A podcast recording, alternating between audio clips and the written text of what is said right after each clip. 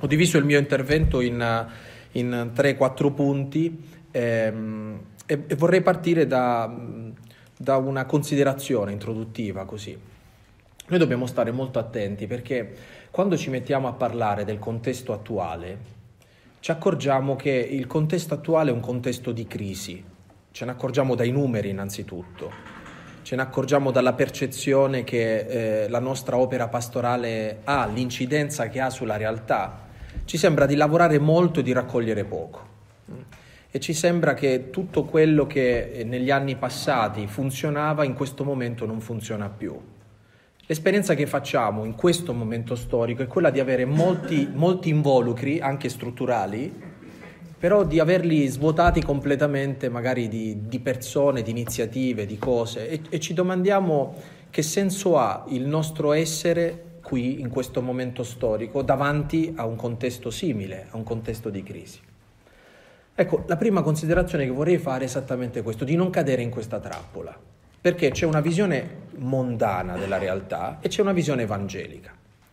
Cioè la realtà ce la può raccontare l'accusatore oppure ce la può raccontare lo Spirito Santo. E ci accorgiamo subito quando è uno o è l'altro a raccontarci la realtà. Ad esempio, quando è l'accusatore a raccontarci la crisi, ci dice la verità, ma suscita dentro di noi angoscia, depressione, senso di impotenza, hm? eh, sfiducia, mancanza di speranza. Il bello e il brutto è che l'accusatore per raccontarci la realtà usa i dati, usa la matematica, usa le quantità, usa le proporzioni, usa quello che noi stiamo eh, vivendo ogni giorno, ma ci scoraggia e ci inchioda come se noi eh, ci sentissimo completamente impotenti davanti a quello che, che stiamo vivendo. Per portarvi un'immagine che spero possa rendervi l'idea, è la stessa sensazione che in un istante prova Filippo quando davanti alla richiesta di Gesù di sfamare una folla di 10.000 persone si guarda, guarda nelle proprie tasche, guarda i propri amici e dice dove prendiamo il pane per tutta questa folla. Questa vertigine che tutti noi proviamo quando guardiamo la realtà è l'inizio di, uh, di un miracolo, in realtà è l'inizio di un'opera che Dio ha in mente. La crisi non è la fine, la crisi è sempre un'opportunità per ciascuno di noi. In questo senso eh, dobbiamo renderci conto che Gesù può partire da un contesto di crisi per fare qualcosa lui, non per far dimostrare qualcosa a noi. Eh, quindi io credo che viviamo in un momento che sarà certamente difficile, complicato, ma in un momento bellissimo. E noi dobbiamo avere lo sguardo eh, di, carico di ottimismo e di speranza, perché viviamo in un contesto in cui dobbiamo saper cogliere l'opportunità nascosta nei problemi e, e nelle contraddizioni che noi stiamo vivendo. Eh, dire questo significa anche accorgerci che la, la, la, posizione interiore che dobbiamo avere davanti alla realtà è quella di dire che cosa il Signore ci sta dicendo attraverso la realtà, che cosa ci sta suggerendo e discernere qual è il modo migliore oggi di poter annunciare quello che da sempre ci ha caratterizzato. Eh, voi, voi fate parte di una famiglia religiosa, vi portate addosso una storia molto bella, un carisma, uno specifico, ma la bellezza e anche il limite di un carisma sta nel fatto che il carisma, per rimanere carisma, deve, rimanere vivo, cioè è sempre a noi contemporaneo, non è una cosa del passato. Quando un carisma eh, si fossilizza su una questione, su una condizione ad esempio temporale, non lo so, nasce una famiglia religiosa che si occupa eh, eh, del, degli invalidi di guerra. Quando finirà la guerra e finiranno gli invalidi, la domanda è che, a che cosa serve questa famiglia religiosa? C'è qualcosa invece che cambia e qualcosa invece che rimane. Allora, riscoprire un carisma significa aggrapparsi a ciò che rimane, anche quando il contesto cambia. Quindi è un lavoro che a livello comunitario ed ecclesiale tutti noi dobbiamo fare, non soltanto guardando intorno a noi, ma guardando anche noi, il nostro modo di abitare, di esserci. Eh, quando i santi fondatori, Sant'Annibale stesso penso, ma tutti i santi che hanno caratterizzato la storia della Chiesa, hanno cominciato la loro opera, non hanno fatto nient'altro che prendere sul serio la realtà che abitavano, prendere sul serio il reale. Punto. Cioè non si sono accontentati semplicemente di quello che avevano ricevuto, di ciò che avevano già visto, ma hanno sperimentato una via nuova. E questo l'hanno fatto a volte sbagliando, a volte confondendosi, a volte creando amici, nemici, eh, lo hanno fatto vivendo delle vicende umane che a volte sono state davvero complicatissime, ma nonostante questo si sono fatti santi, profondamente santi. Io ho sempre davanti al mio immaginario una scena del Vangelo molto bella, per, colpisce per l'intensità no? Eh, teatrale con cui viene costruito quel racconto. Gesù è in una casa, sta parlando e c'è così tanta gente che nessuno può più entrare in quella casa. C'è così tanta gente che le porte d'ingresso, le finestre sono tutte occupate, anche il giardino è occupato. Eppure fuori, fuori da quella folla, c'è qualcuno che ha assolutamente bisogno di incontrare Cristo. E lo si vede da una cosa molto semplice, perché la persona che ha bisogno di incontrare Cristo eh, ha talmente tanto bisogno che non ha più né la fede, né le preghiere, né i desideri, né le parole. Vi ricordate? Era un uomo paralizzato su una barella. Non so se anche a voi colpisce il fatto che in quell'episodio del Vangelo quell'uomo non parla mai, non dice niente, non è lui a fare la professione di fede, non, non, non mostra chissà che cosa, non, non, ci fa vedere nemmeno un desiderio al fondo del cuore, è davvero un disperato. Eppure quest'uomo ha una grande fortuna, ha quattro amici che se lo caricano sulle spalle e che in tutti i modi tentano di entrare in quella casa per portarlo a Gesù. Siccome non riuscivano, dice il Vangelo, a causa della folla, e questo è interessante, le persone che, stanno, che sono più vicine a Gesù a volte diventano anche l'impedimento dell'incontro con i lontani. Allora, loro non si scoraggiano, non si mettono lì a fare la critica, il giudizio, le manifestazioni sindacali davanti a questa impossibilità. Si ingegnano, si arrampicano sul tetto, scoperchiano il tetto, calano questo malato dal tetto. E, è una scelta molto pericolosa quella che loro fanno, no? è, è una scelta estrema. Eppure ottiene un risultato perché quando Gesù si vede calare dal tetto quest'uomo, dice il Vangelo, che vedendo la loro fede, cioè la fede di questi amici, disse a quell'uomo, ti sono rimessi i tuoi peccati. Eh, se voi ci pensate, a partire da Sant'Annibale, ma tante altre figure di santi nella storia della Chiesa, che cosa hanno fatto se non arrampicarsi sul tetto? Che cosa hanno fatto se non inventare qualcosa pur di rendere possibile l'incontro con Cristo? Ora, se le vie ordinarie che noi abbiamo sperimentato per anni non ottengono più nessun risultato, non dobbiamo avere paura di lasciarci guidare dallo Spirito a fare esperienze che possono sembrare esperienze estreme, ma che hanno come scopo quello di rendere di nuovo possibile un incontro, di rendere di nuovo possibile un cambiamento. In fin dei conti il Signore a noi non ci chiede di essere bravi, ma di avere fede. E questa è la grande differenza. Non ci chiede semplicemente competenza, preparazione. Non ci chiede semplicemente di avere tutte le informazioni dettagliate, pronte. Eh, ci chiede semplicemente di avere fede. Eh, tenete a mente quello che c'è nel Vangelo. E vedendo la loro fede disse a quell'uomo. Ora, Tutte le nostre attività apostoliche, pastorali, l'educazione che ci viene affidata dai ragazzi si basa certamente sulle nostre competenze, sui nostri corsi di formazione, su quello che approfondiamo, ma la grande domanda è se noi stiamo mettendo sul tavolo la nostra fede. E la fede ha sempre una ricaduta umana, cioè la fede si poggia sempre su un atteggiamento molto umano che è la fiducia. Se tu non hai fiducia, eh, da una parte con la testa dici che Dio esiste, ma di fatto tu vivi in una sorta di ateismo pratico, come se Dio non ci fosse. Ora, questa è la prima grande domanda che vorrei porre. Il nostro modo di essere qui, in questo momento storico della Chiesa, ha alla base fede? Produce dentro di noi un atteggiamento di fiducia? O siamo diventati semplicemente degli esperti a fare l'autopsia di un morto? E possiamo essere molto bravi, grafici alla mano, a dire eh, il morto è morto per questo motivo. Eh, diciamo le cause, quali sono così, perché la gente non viene, perché i ragazzi non ci seguono e il mondo va in questo modo, la società così, colà. Ma a noi non interessa l'analisi.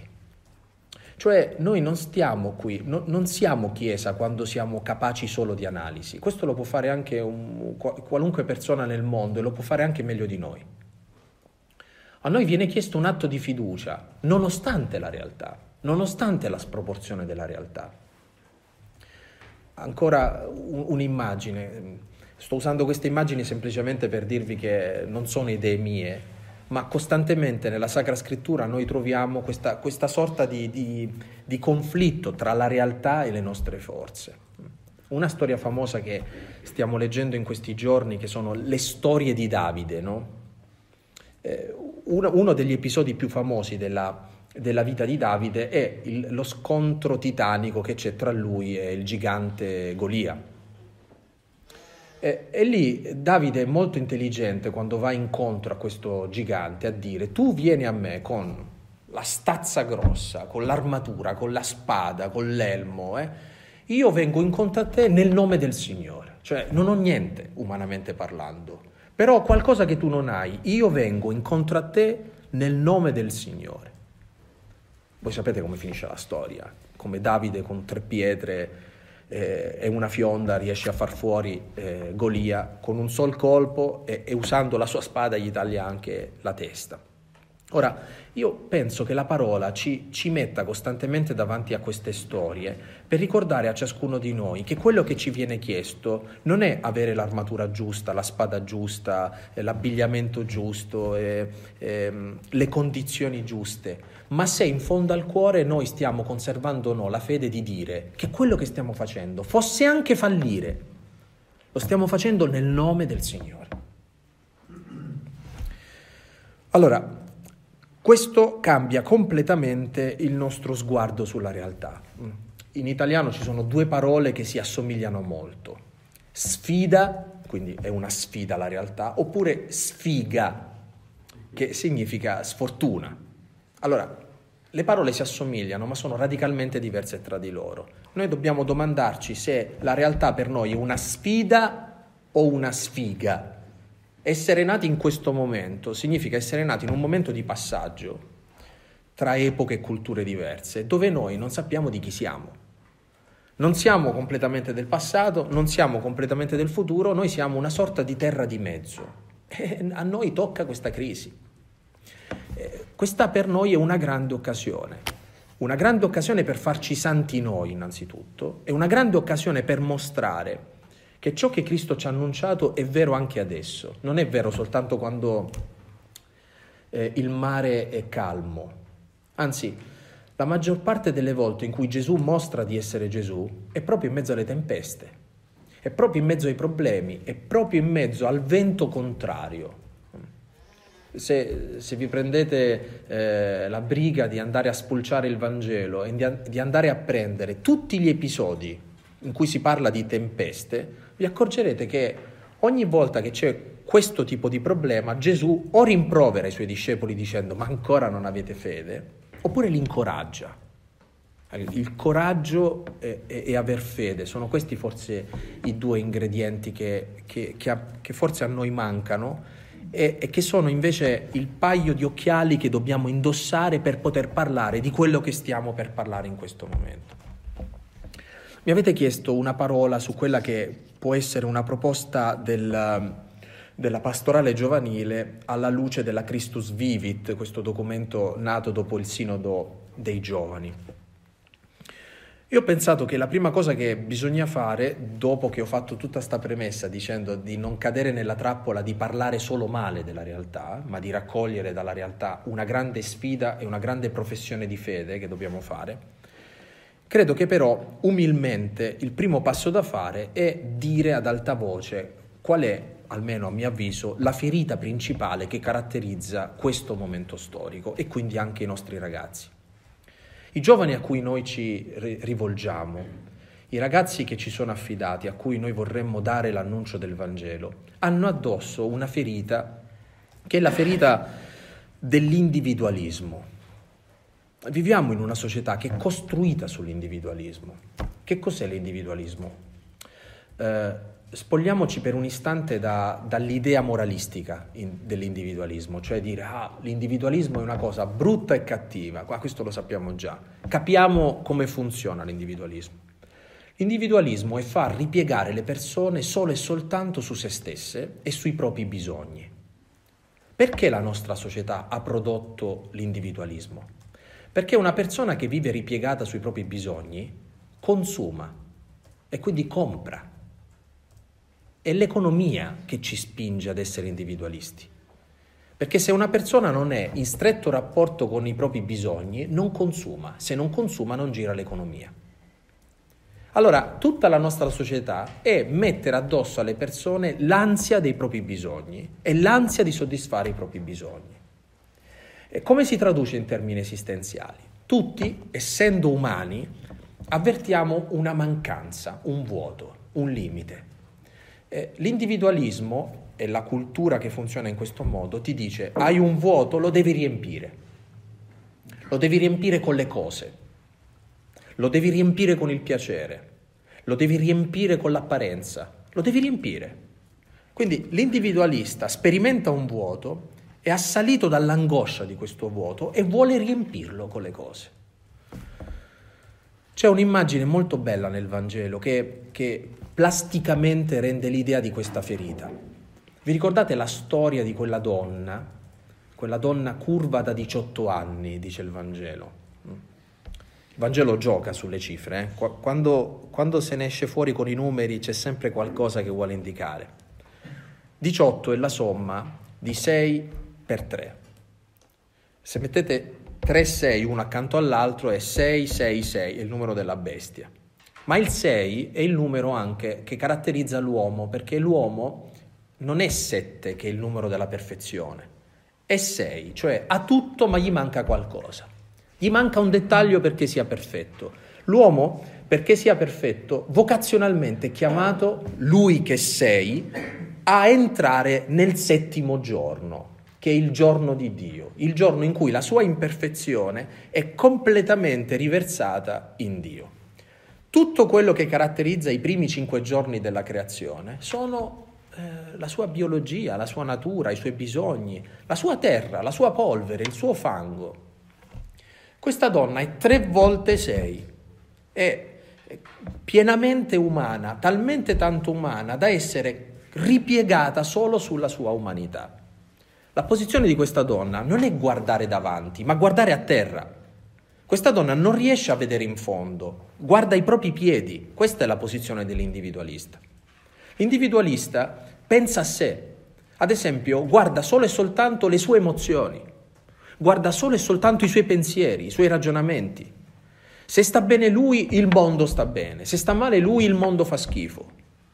L'individualista non riesce a vedere nient'altro all'infuori del proprio ombelico, della propria esperienza. Quindi il mi sento e io penso diventano verità assolute. E, eh, capite che quando noi abbiamo a che fare con una ferita del genere, L'incontro con Cristo non può semplicemente darci delle informazioni dicendo Gesù è il figlio di Dio che è nato dalla Vergine Maria. Noi non possiamo dare il catechismo e basta, ma noi dobbiamo offrire un incontro che raddrizzi questa posizione, un incontro che faccia passare una persona che è ripiegata su se, stessa, su se stessa a una posizione eretta. E questo passaggio noi lo possiamo individuare in questo. Se l'individualismo mh, mm, è tutto ripiegato sui bisogni, eh, noi dobbiamo recuperare non tanto la logica dei bisogni, ma la logica dei desideri. C'è una grande differenza tra i bisogni e i desideri. Il desiderio è ciò che mi compie come persona. Il bisogno semplicemente è ciò che mi sazia. Io non lo so se innanzitutto noi ma anche i nostri ragazzi sanno che c'è una grande differenza tra essere sazi ed essere felici. Perché noi possiamo essere soddisfatti, ma non essere felici. E la felicità accade anche quando hai fame, che magari non sei sazio umanamente parlando, ma la tua vita ha un senso, ha un significato, ha incontrato qualcosa. Perché il passaggio, anche se si assomiglia moltissimo, è radicalmente diverso.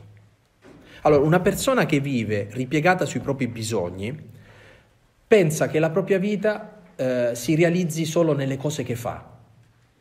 Una persona che ha scoperto i desideri capisce che la sfida non è in quello che fa, ma in quello che è. È il verbo essere, non il verbo fare, la grande differenza.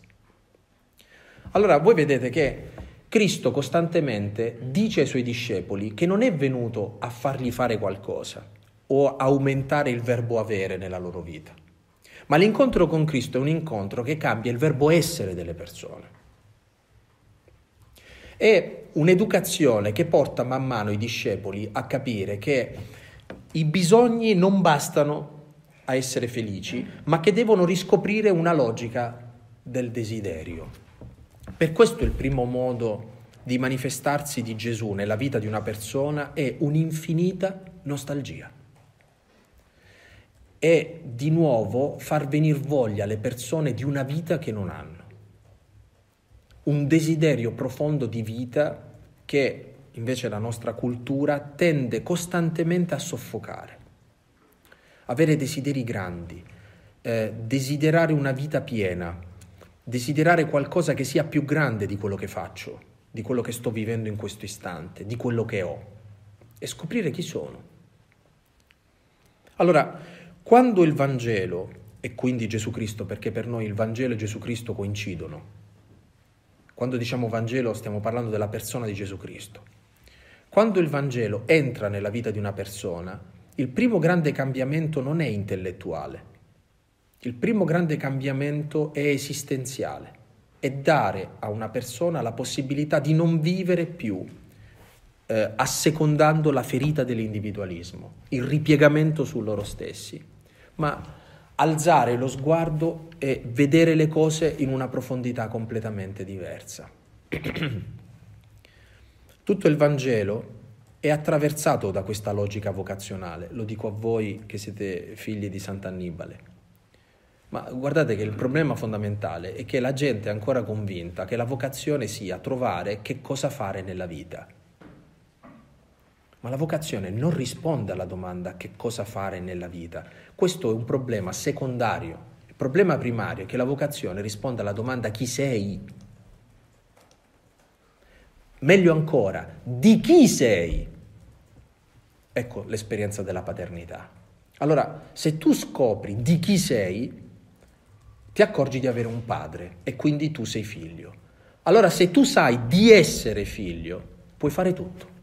Puoi fare bene il prete, puoi fare bene il marito, puoi fare bene l'avvocato, puoi fare bene lo spazzino, puoi fare bene qualunque cosa. Vivi tutto in una logica vocazionale in cui tu non passi più la vita a riempire i tuoi vuoti, ma cominci a vivere una vita donando te stesso. Perché questa è la grande rivoluzione. Una persona che smette di prendere e riempirsi capisce che l'unica cosa che lo rende felice è donare e dare se stesso.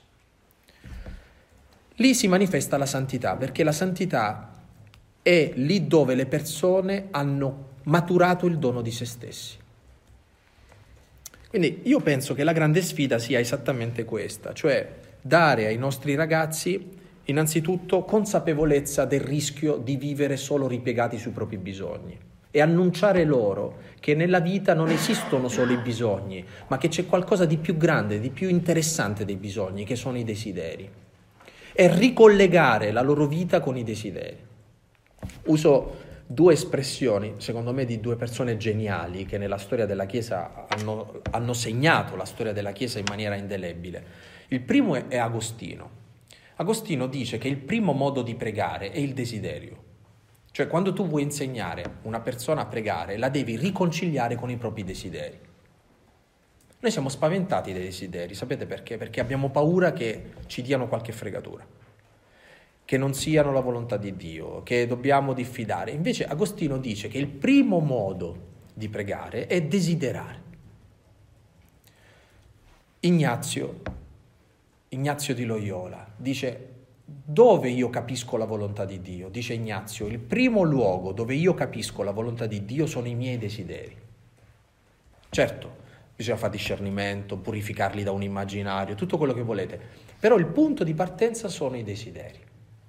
Allora, il primo grande step, secondo me, educativo di una pastorale è offrire un'esperienza di Cristo che dia ai nostri ragazzi innanzitutto consapevolezza di questa grande differenza tra vivere una vita ripiegati, vivere una vita a salmodiare i propri vuoti e mio padre era così, e mi è successo questo, e il professore mi ha ferito. E... Noi, guardate, le fragilità sono sempre reali, però arriva un certo punto in cui si entra in paranoia con le proprie fragilità, si parla solo e soltanto di fragilità, di quello che non va, della nostra parte ferita, ma non esiste solo la nostra parte ferita. Non possiamo passare la vita a parlare solo del fatto che noi siamo i sopravvissuti dell'Egitto. Eh, ma una persona che vive a parlare solo d'Egitto non gode niente della terra promessa. Molto spesso i giovani che incontriamo sono in ostaggio del passato. Parlano solo e soltanto di che cosa è successo, che cosa è vissuto, che cosa hanno fatto. Arriva un momento in cui tu ti accorgi che quella non è più la parte interessante, che c'è qualcos'altro e che non possiamo rimanere in ostaggio del passato. Allora Gesù è qualcosa che ti tira fuori dall'Egitto e ti tira fuori non negandolo, non dicendo sono arrivato io e come un mago converto tuo padre che non ti ha dato attenzione, no? Oppure dico a tua madre di essere meno possessiva, oppure ti do una scuola che ti dà tutta, tutto quello che tu volevi. Gesù non, non interviene cambiando la nostra storia dall'esterno, ma a un certo punto libera le persone a dire basta di parlare sempre e soltanto del passato. Dobbiamo andare avanti. Dobbiamo andare avanti. Per questo il cammino di liberazione del popolo di Israele è un cammino. Non è uno spostamento che inizia e finisce, ma è un cammino che dura tantissimo, che dura 40 anni,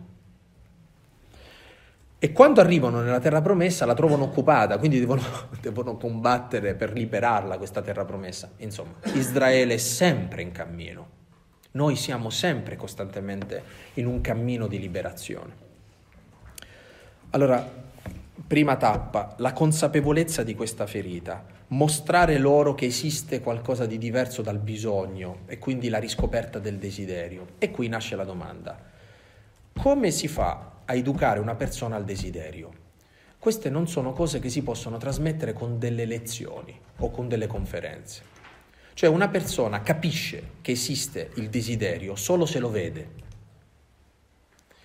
E lo vede come? Lo vede in persone che vivono la loro, la loro vita con passione. Perché le persone che, hanno, che si sono riconciliate con i propri desideri vivono una vita appassionata. Fanno tutto con passione. Qui è una domanda su di noi. I giovani che ci guardano vedono passione in noi? Colgono fuoco? Perché il fuoco si accende solo col fuoco. Il fuoco si accende soltanto se è presente. Eh, noi vorremmo dare qualcosa a loro, ma non ci accorgiamo che, si, che dobbiamo convertirci noi innanzitutto a questo. E che quando tu incontri un educatore, quando tu incontri un prete, appassionato di quello che sta facendo, può anche fare la cosa più banale al mondo, può anche semplicemente riassettare un campo di calcio o, o celebrare una messa in una chiesa sperduta, ma il fatto che faccia questo con passione ha, ha un valore profondissimo. Tutte le persone che incontra entrano in crisi a contatto con quella passione. Si accorgono che esiste qualcosa di diverso da quello che hanno visto fino al giorno prima. Non era forse questo l'incontro con Gesù? Non era forse questo l'incontro con Gesù che ha caratterizzato tutto il Vangelo? Nessuno mai ha parlato come quest'uomo. Qual è la differenza tra Gesù e gli scribi? I discorsi? Gesù dice le stesse cose degli scribi, però quando parla Gesù dice lui parla con autorità. È credibile.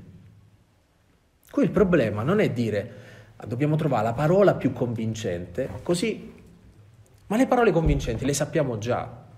Il problema è se il nostro dire ha autorità, autorevolezza. E l'autorevolezza viene dal fatto che per educare qualcuno al desiderio deve incontrare qualcuno di appassionato. Appassionato.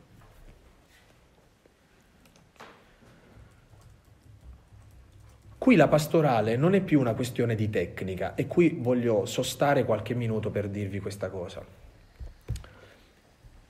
Il pelagianesimo contemporaneo, così lo chiama Papa Francesco, e ha ragione, è l'idea di fondo che basta avere delle strategie, cioè tecnicamente essere preparati, per poter ottenere dei risultati. Ma l'educazione non è una tecnica. La pastorale non è una tecnica.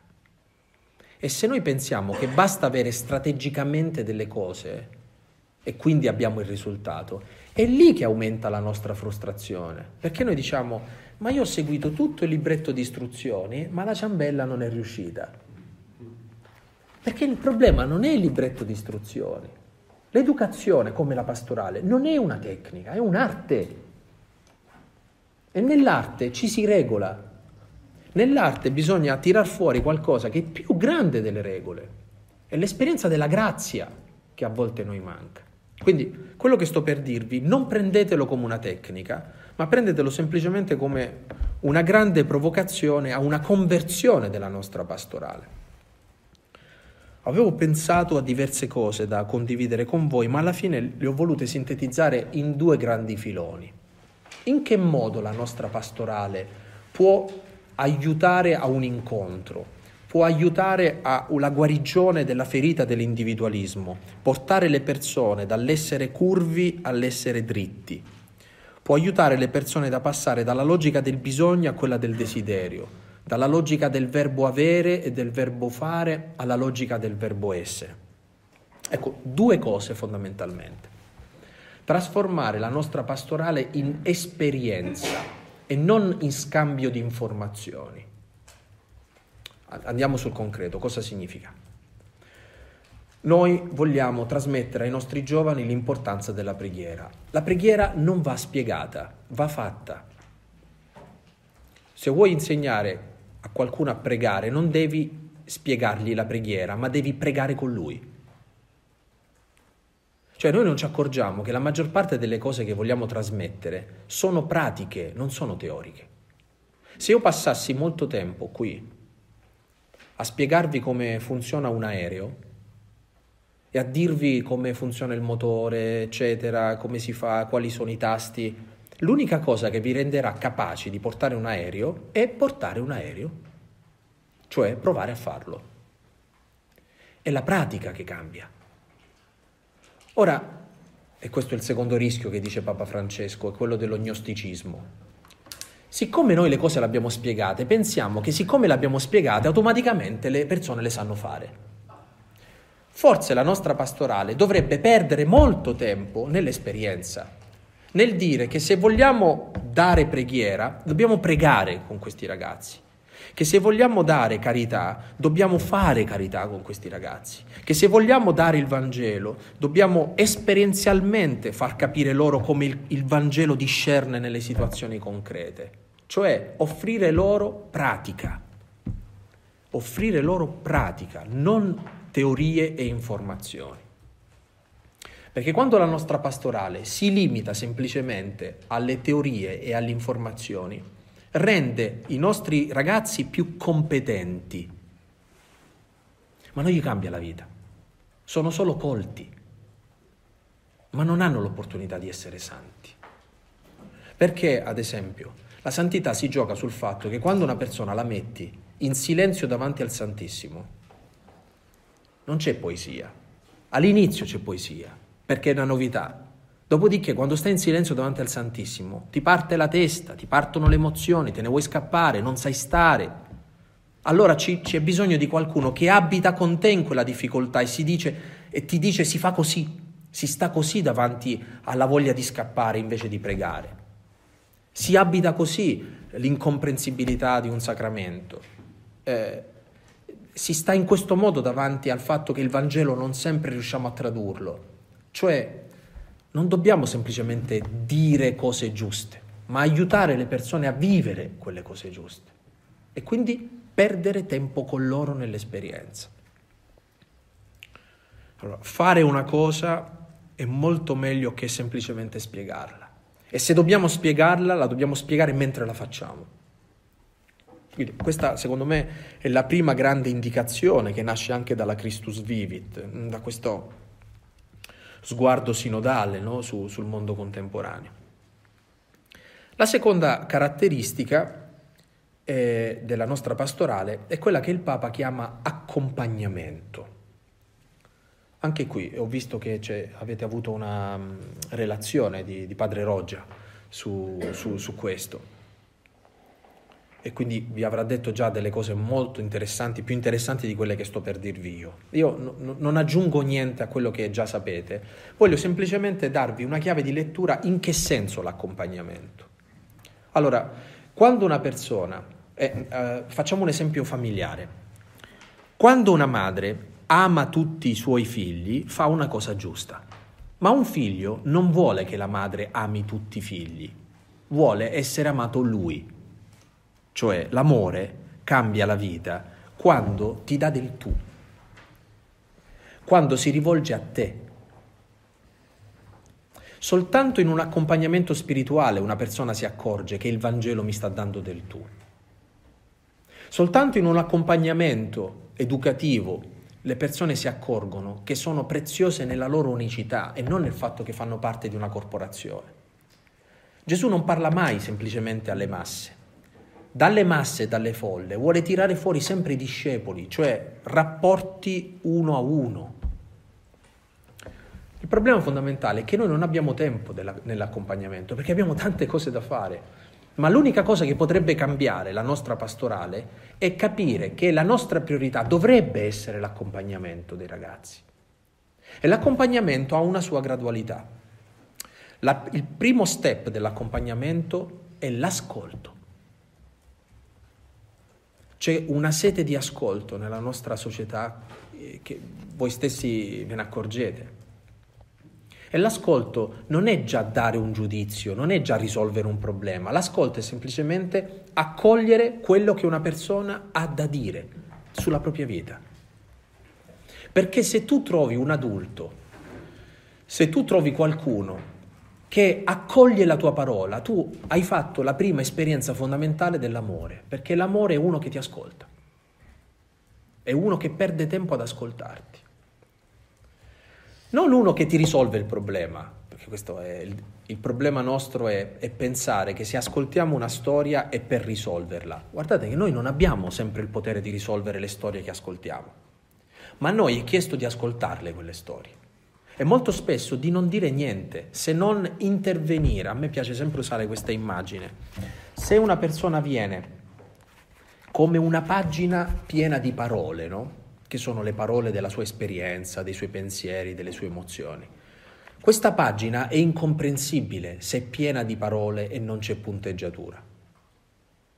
Un accompagnatore spirituale non aggiunge parole alle tue parole, ma ti aiuta a mettere la punteggiatura, a mettere virgola, punto, punto interrogativo. Poi quando inserite la punteggiatura in un testo, che cosa avete fatto? Avete dato significato a un testo che prima non lo aveva. Accompagnare non è aggiungere, ma aiutare le persone a rileggere in maniera significativa la loro vita. Ecco perché noi diciamo, dovremmo dire ai nostri ragazzi di leggere il Vangelo perché? Perché leggono il Vangelo? Perché soltanto una persona che si confronta col Vangelo comincia a leggere in maniera significativa la propria esperienza. Senza il Vangelo ci manca la punteggiatura a noi. Solo il Vangelo ci aiuta a leggere, ad esempio, in una ferita familiare un significato più profondo. In una situazione vera, in una sfida, un significato più profondo, nell'innamorarsi di qualcuno un significato molto più profondo, nello scegliere la scuola un significato più profondo, nella fatica di trovare un lavoro un significato più profondo. L'accompagnamento aiuta i ragazzi a risignificare la loro vita, ma non perché incontrano noi, ma perché incontrano la logica del Vangelo, incontrano il Vangelo. In questo senso dobbiamo dire, dobbiamo domandarci quanto Vangelo c'è nella nostra pastorale. Ma non il Vangelo da frasi perugina che pigliamo qualche cosa che, perché ci serve in quel momento, lo sfruttiamo in un nostro incontro. Il Vangelo non va mai preso così, a frasette, perché il Vangelo è una mentalità. Una persona ha un rapporto col Vangelo non quando lo cita, ma quando comincia a ragionare come ragiona il Vangelo. Questa è l'educazione della parola. E voi capite che una persona comincia a ragionare come ragiona il Vangelo solo se frequenta il Vangelo. Ma se nessuno ti insegna a frequentare il Vangelo, come puoi tu cambiare modo di pensare, modo di ragionare, sguardo sulle cose? Quindi l'accompagnamento è fatto di ascolto, è fatto di signif- risignificare l'esperienza attraverso che cosa? Noi non siamo degli psicologi e non dobbiamo giocare, specie quando non abbiamo competenze, a fare gli psicologi dei poveri. Noi siamo chiamati ad aiutare le persone a vedere la propria vita a partire dalla luce del Vangelo. Io non so perché, ma so che se io avvicino la luce del Vangelo, tu capisci come devi vivere una cosa di cui io non so spiegarti perché ti tocca viverla, però ci, ce l'hai, sta lì. Perché la luce della parola mostra alle persone che esiste una possibilità anche quando sei inchiodato sulla croce. La storia del buon ladrone è paradossale per questa, eh? Non ha più tempo, non ha più possibilità, le sue mani sono inchiodate Eppure in quel momento di profonda impotenza quell'uomo cambia tutta la storia, perché ha incontrato una luce che gli ha rivoltato la vita, in extremis, ma gliel'ha rivoltata la vita. Non è forse questo l'incontro con Cristo? Qualcosa che ti aiuti a dire, non prendertela più sul fatto che tu sei inchiodato su una croce, non è più interessante questo. Quando tu incontri Cristo puoi avere tutte le croci del mondo, non importa puoi svoltare. Perché lui ti può dare una luce che dà un significato nuovo a tutto. E quest'uomo dice, ricordati di me. Poter dire a qualcuno ricordati di me, non è forse questo l'incontro con un amore che ti ha cambiato? Ancora un altro step. Eh, io teorizzo molto spesso, permettetemi di di, di consegnarvi ecco, questa mia considerazione, che la crisi attuale è la crisi dei padri. Non ci sono più padri. E molto spesso la paternità nostra, scusate se uso questa parola forte, è una paternità evirata. Perché l'incontro con un padre è tale solo soltanto se hai incontrato una figura educativa che ti spinge a fare delle scelte. Non, non, serve semplicemente qualcuno che ti ascolta, che ti accompagna, che ti è vicino, ma l'educatore vero è tale solo se dentro di te provoca delle scelte. Invece la paura più grande nella società contemporanea dei nostri ragazzi è fare delle scelte. Non vorrebbero mai fare delle scelte e sono disposti a rinunciare al padre e a trovarsi un padrone pur di non fare delle scelte. Quando qualcuno mi dice, ma non è vero che c'è crisi vocazionale, guarda che c'è quell'esperienza ecclesiale, guarda quante vocazioni che c'ha, guarda, guarda quante vocazioni che c'ha, piano, andate piano. Il modello che mostrano è quello del padrone e siccome mostrano un forte autoritarismo, vanno a riempire il bisogno di sentirsi protetti dall'angoscia della scelta di gente fragile. E la gente è più disposta a consegnarsi a un padrone che a un padre. Perché il padre ti dice, amico, devi uscire dal nido, devi volare. No, no, fammi stare un altro poco. No, devi volare. Allora io preferisco quello che dice, devi fare una scelta, scelgo io, perché io conosco la volontà di Dio. Devi fare una cosa, domanda a me. Devi eh, servire la Chiesa, te lo dico io come devi servire la Chiesa. Il padrone sceglie per te. I nostri ragazzi non hanno bisogno di incontrare dei padroni, hanno bisogno di incontrare dei padri e incontrano dei padri quando tu li porti fino al punto di dover prendere delle decisioni personali, in cui sbaglieranno? Che ci importa? Gesù Cristo ha già vinto tutto. Noi non siamo più spaventati dagli errori. Il peccato a noi non ci preoccupa più per la colpa. Gesù ha già sconfitto la colpa. La cosa che dovrebbe preoccuparci è che noi siamo liberi perché Cristo ci ha liberati, ma continuiamo a vivere come se fossimo schiavi. Questo è quello che dovrebbe preoccuparci, non sbagliare. Quando tu ti senti guardato così, allora osi la vita, allora rischi qualcosa. E rischi sapendo che quando tu fai una scelta grande, eh, ogni, ogni sana pastorale deve portare le persone, anche qui non prendetela come una critica, ma semplicemente come una mia constatazione. Noi abbiamo trasformato la pastorale in una pastorale di intrattenimento, cioè non sappiamo più cosa inventarci per intrattenere i ragazzi, per trattenerli. Ma la pastorale seria, quella sana, non intrattiene e non trattiene, ma spinge. Via. Spinge delle persone ad assumersi delle responsabilità, ad abitare il mondo, ad essere loro lievito e sale, non semplicemente ad aumentare il numero così noi ci sentiamo rassicurati. Qui il problema fondamentale è la grande tentazione di Davide non mi ricordo, forse era ieri o l'altro ieri, che si mette a contare il popolo, ieri no? Si mette a contare il popolo, si mette a contare l'esercito, perché uno si sente sicuro, dice io ho 100 ragazzi, le nostre opere hanno 2500, ma la domanda non è quanti siamo, ma se le persone che sono con noi sono disposte ad andarsene, cioè ad abitare il mondo, quello reale, e a fare la differenza dove? Nella politica, nella cultura, nell'economia, nel secolo, dove si gioca la partita. E questa è la grande sfida della pastorale. La pastorale non deve intrattenere, peggio non deve trattenere, ma deve spingere. Deve spingere le persone a prendersi delle responsabilità. E l'unico legame che rimane con queste persone non è quello del possesso, ma quello dell'appartenenza, che è una cosa diversa.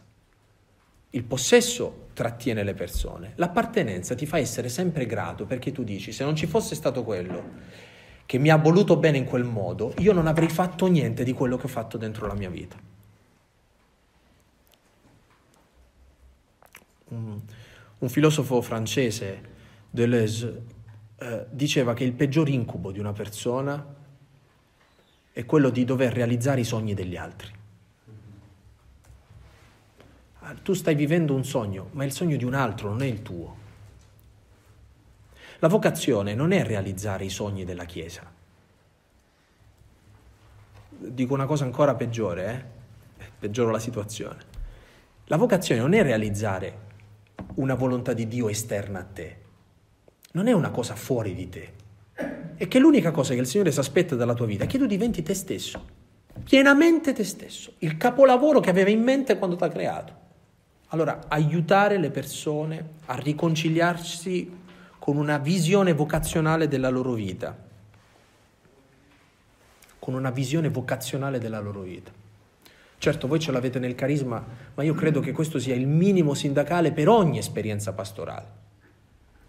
Perché se ogni esperienza pastorale non ha a cuore una lettura vocazionale della vita, tende semplicemente a manovrare le persone, non a farle diventare se stesse.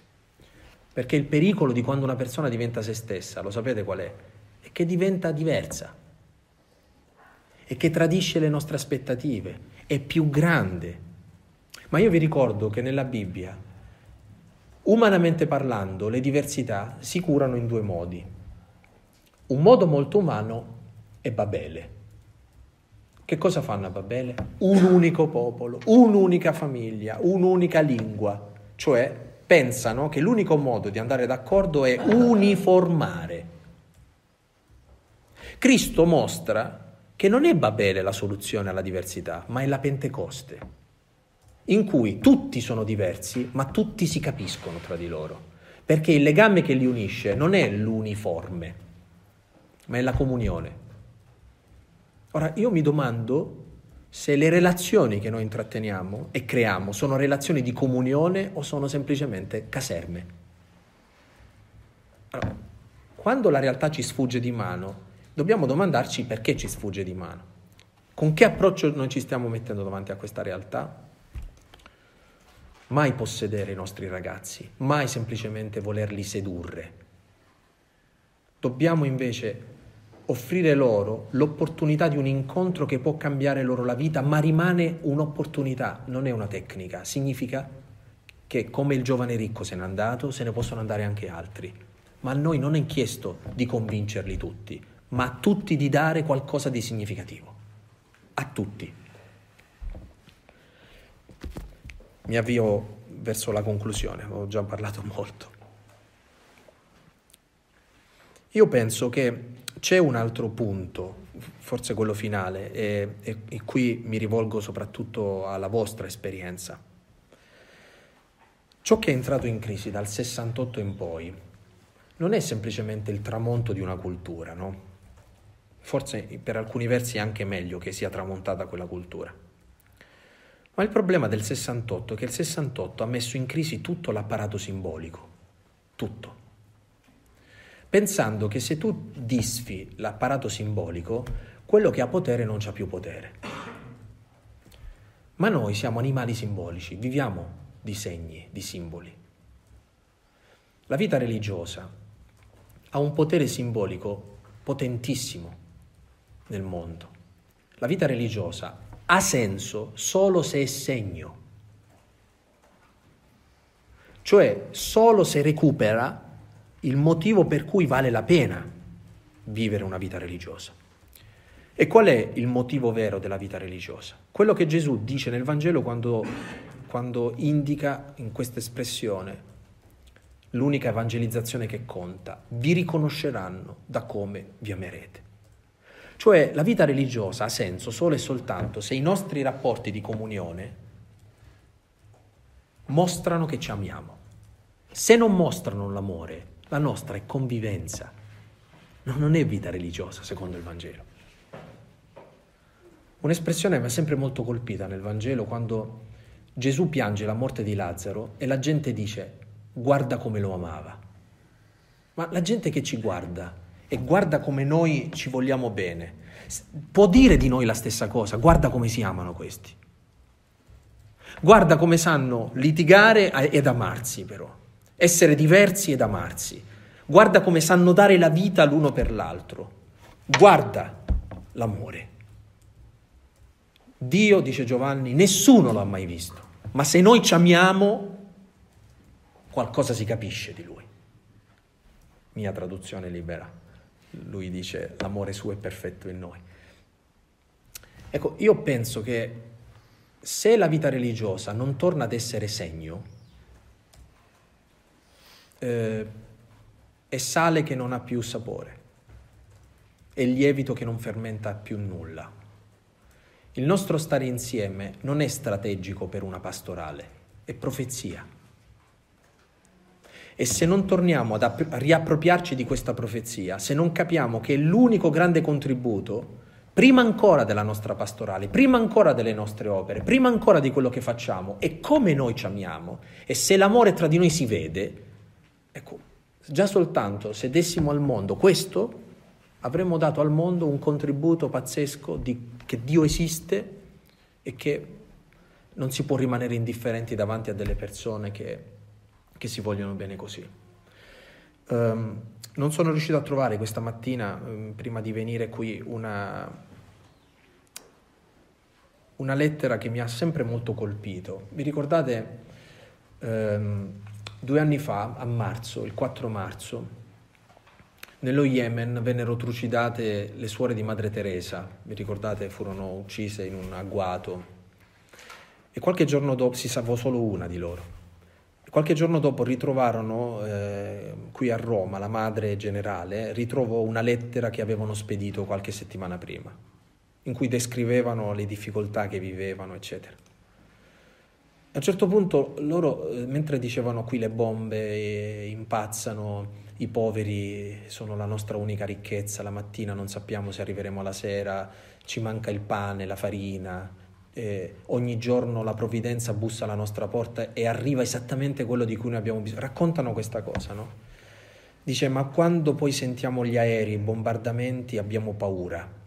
Allora ci stringiamo noi tutte insieme, no? E preghiamo, preghiamo il Signore, ci sentiamo come sotto la sua mano. Insieme preghiamo, insieme viviamo, insieme moriamo. È bellissima questa cosa, cioè queste donne hanno dato al mondo molto più di quello che noi pensiamo attraverso la carità, no? dare da mangiare a un povero, hanno mostrato che l'amore rimane un segno anche quando sembra che Erode vinca. Non è forse questa la profezia e il segno più grande che i nostri giovani hanno il diritto di incontrare quando incontrano noi? E ve lo dico e concludo veramente, perché molti di loro vengono da esperienze familiari fallimentari, cioè quelle che dovevano essere delle relazioni decisive, fondanti, sono state un disastro. O loro incontrano delle relazioni fondamentali, affidabili, lo vedono, cioè vedono che è possibile voler bene a una persona in maniera sana, se non lo vedono non ci credono. Allora la vita religiosa che cos'è? Dare questo segno profetico che possono esistere delle relazioni di bene affidabili, che rendono credibile anche la proposta del Vangelo.